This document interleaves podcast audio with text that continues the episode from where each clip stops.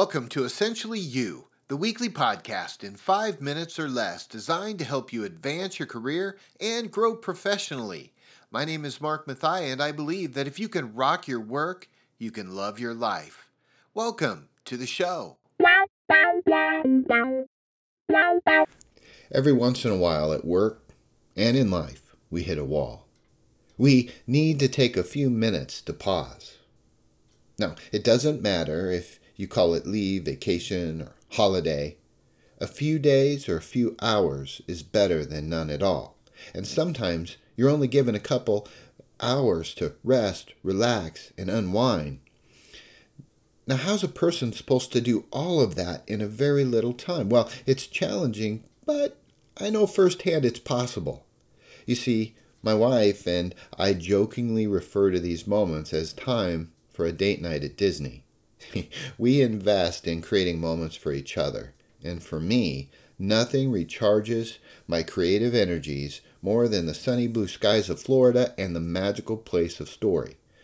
Although we travel a long way to get there, it's worth it every time.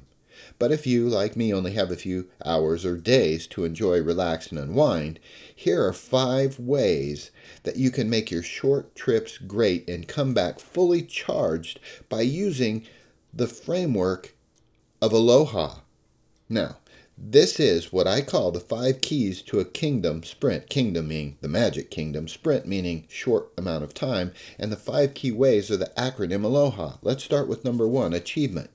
On short vacations or holidays, less is better. Avoid planning too much and focus solely on what's most essential.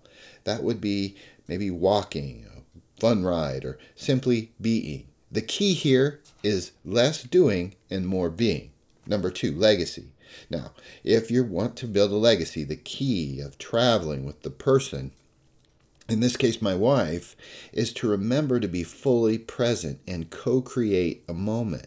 You see, legacy is built one person at a time. On short trips, here's what I like to think about How do I outserve, outlove, and out enjoy each other? Now, that's the stuff that legacy is built on.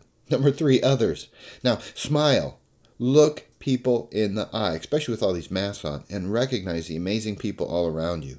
The pandemic has taught us that we need to be around others. Simply put, let's all be good to people. And number four, our health, body, mind, and soul. First, don't just check out and stop moving. Keep moving.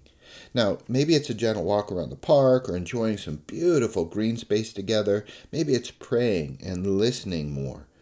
Give God space to whisper to you and create a moment, however that shows up. That's how we add health to a short sprint. And, and five, finally, adventure. New experiences, whether they're rides or dinings or just doing something different than you've, you've ever done before, that can be a wonderful adventure. And if you're like me, and you're like most of us, we need to find ways to unplug. How about the Omaha's Henry Doorly Zoo? How about just getting out for a little bit, even a walk in the park where you're fully mindful of everything you're looking at? Whatever it is, you can use these moments to capture significant energy, let off steam, and come back to work fully revived with a with just a heart full of aloha, all the good stuff that makes our life great and helps us as leaders of other people and influencers to rock our work so that together we can continue to love our life.